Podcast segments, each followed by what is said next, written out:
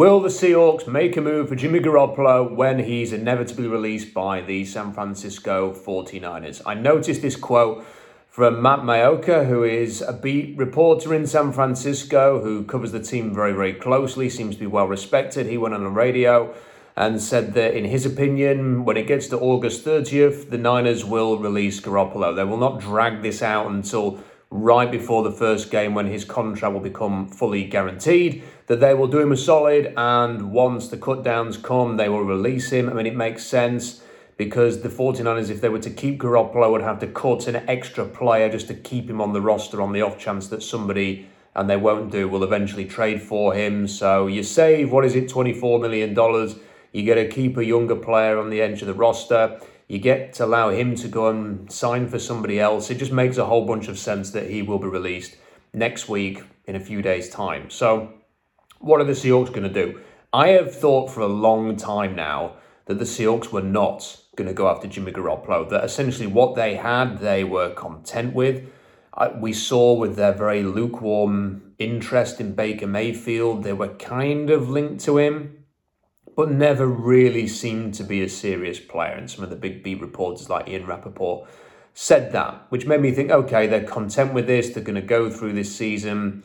They are thinking bigger picture here. They're going to look towards the 2023 draft, and we know there's some very talented players coming through. And they're just going to take the lumps this year. They're going to try and develop their O line, their D line, some of their younger players, get a team together, get a running game going hope that Geno Smith and Drew Lock can keep them competitive while acknowledging that they're probably not going to make the playoffs. They may well be picking in the top 10 and then they can go and get their quarterback in the future. That is how I felt for a while the Seahawks going to play this. And then the preseason happened, and they were 24 0 down to the Chicago Bears once they'd benched all of their starters after the first couple of series. They have looked a shambles at times. They had some spells in Pittsburgh where they moved the ball and looked pretty good.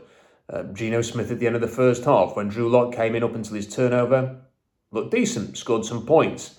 They also couldn't tackle for Toffee. You know, they did an uh, appalling job tackling in Pittsburgh, and they followed it up with a fantastic sequel of bad tackling in the next game as well. So that's been an issue. Special teams has been horrific. They've got injuries to Kenneth Walker. You know, Rashaad Penny ended last season well, but can he stay healthy?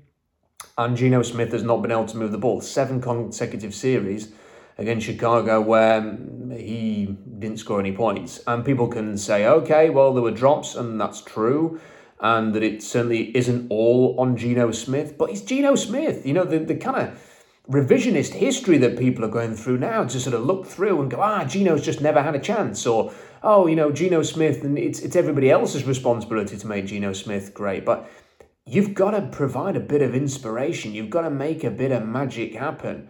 You know, it's it's not always going to be on other people. A great O line, a great running game, your receivers to bail you out. You've got to you've got to inspire. You've got to have a bit of magic to be a starting quarterback in the NFL. And that's the problem for me with Geno Smith. I think when he plays games, as we saw the Jaguars last year against a bad opponent, when things are on time and things are running smoothly, I'm sure he will be fine and he will get them in and out of the plays and they will be able to win some games.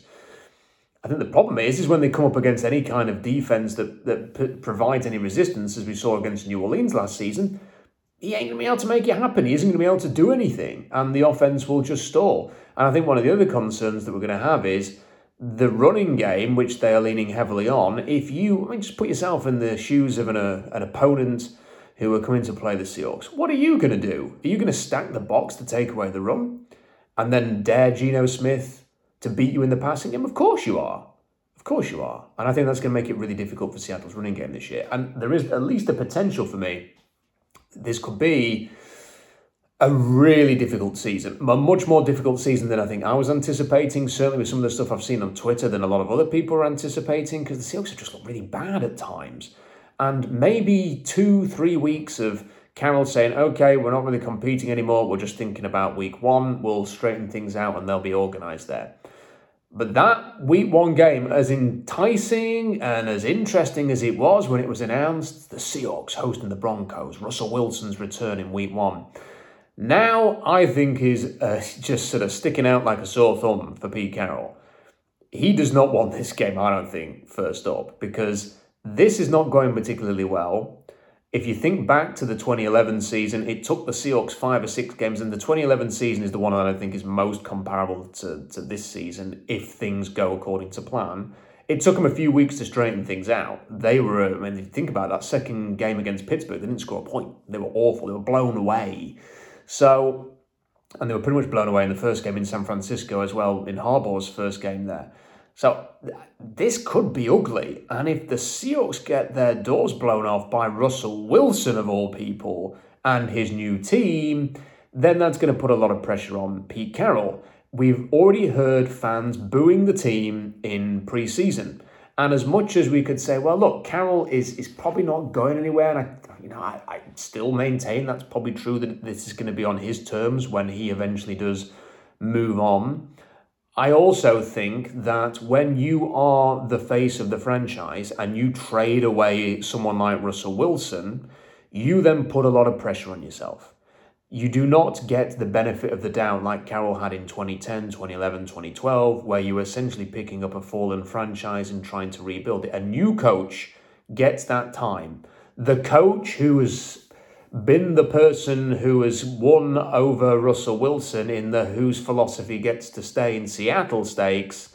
If you are then really, really bad, and Russell Wilson, if he goes to Denver and is really, really good, the pressure is going to ramp up and up on Pete Carroll. There are going to be more people than ever questioning his future and whether he should be here anymore. And as I suggested, in the last video that I did, I think if it goes really bad, I think Carroll himself will start to think, why am I still here? I don't need this. You know, it's going to tarnish his legacy if he has a really ugly season.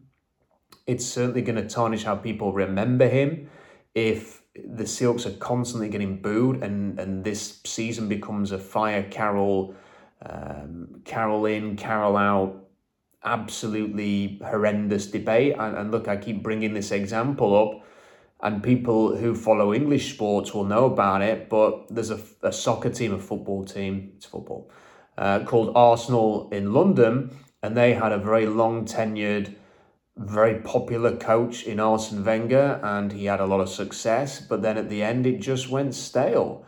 And it tore the fan base apart for two or three years. There was Wenger in groups and Wenger out, cliques, and it became an online headache for everybody. Even if you weren't a flippant Arsenal fan, you were kind of having an, an opinion on it, you kind of got dragged into it. it. And then eventually the team just put Wenger out of his misery and they moved on.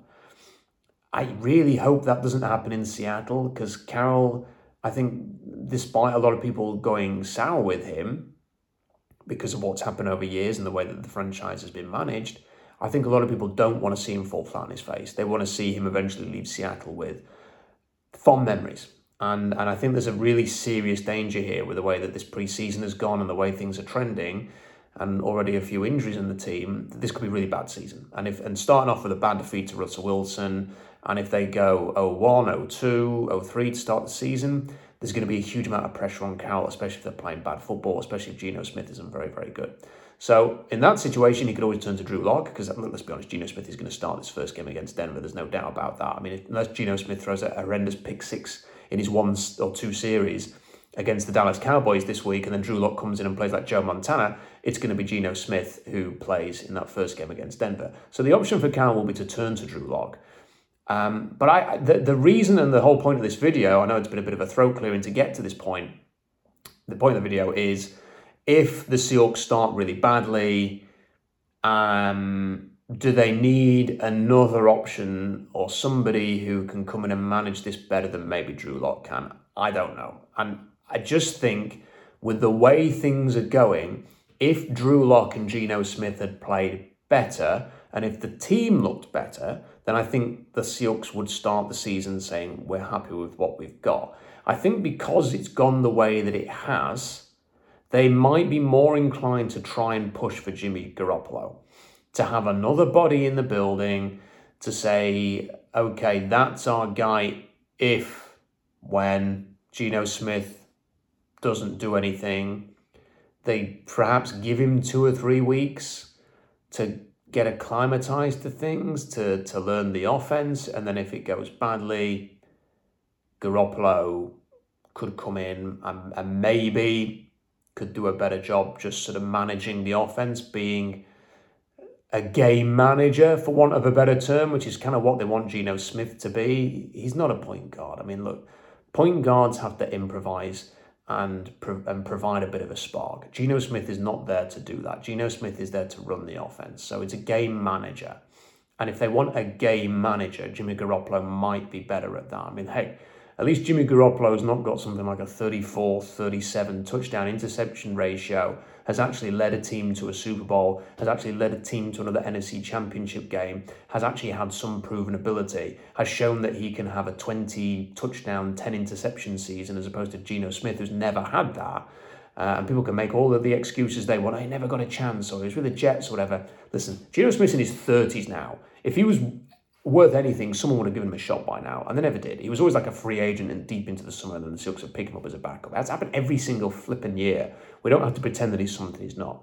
So I think that there might be a, a change in mindset that the Seahawks are now perhaps more open to Jimmy Garoppolo because they've been so bad. And like I say, the thought process with this is you bring in Garoppolo, it gives you another option. The Seahawks don't have to be good necessarily in 2022 they just have to not be horrible.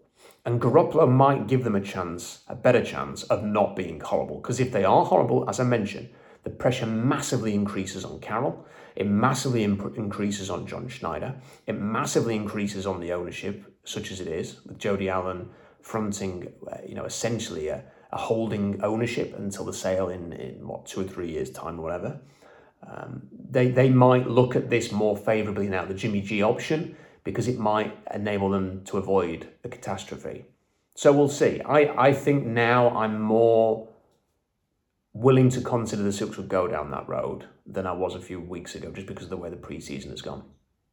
Things could, of course, change in the game against Dallas, and we will react to that game. And I'll give you some thoughts immediately afterwards, and we'll do a, stream next week to talk about what we've seen there and when the cut downs happen to give some reaction to that. Um, and you know we'll see what happens to Jimmy Garoppolo. He may not want to go to Seattle if he's cut and then has the option of going anywhere. He might want to go to Houston. He might want to go to Cleveland. He might want to go to New York. I mean, f- for me, if I was him, I'd maybe consider going to the Jets instead, just because the offensive coordinator in New York is ex 49ers. The head coach is ex 49ers. You know those guys. I don't know what kind of reputation, well, kind of uh, relationship he has with them, but that would be a more of a seamless transition, you would think. And if Zach Wilson is going to miss some time, and who knows if Zach Wilson is even the answer in with the Jets, that might be more appealing to him. Plus, it's in New England's division; he might like that uh, rather than playing in the loaded NFC West. So I don't think it's a given that if he's released, uh, that he would choose Seattle. But you know that beat reporter Matt Maiocco was, was saying in, on the radio that the feeling is in San Francisco's building that he will join the Seahawks as soon as he is released. So we'll have to see. I think it's more likely than it was because of the situations laid out. But um, yeah, I have to say right now, I think the Seahawks are shooing for a top 10 pick in uh, in 2023 and that's almost feels a little bit conservative to sort of range it as top 10 they are not in a good place right now and they have some young pieces, but they don't have a ton of young pieces. And we have to hope that some of them are going to develop and become core players over the next 12 months. Um, otherwise, yeah, this could be a bigger rebuild than maybe some of us anticipated initially. Anyway, that's all for now. Don't forget to like the video, subscribe for the best Seahawks analysis. I think it is, but then I would say that I'm biased. And uh, don't forget to check out SeahawksDraftBlog.com for more analysis. Until the next video, until next time, Bye for now.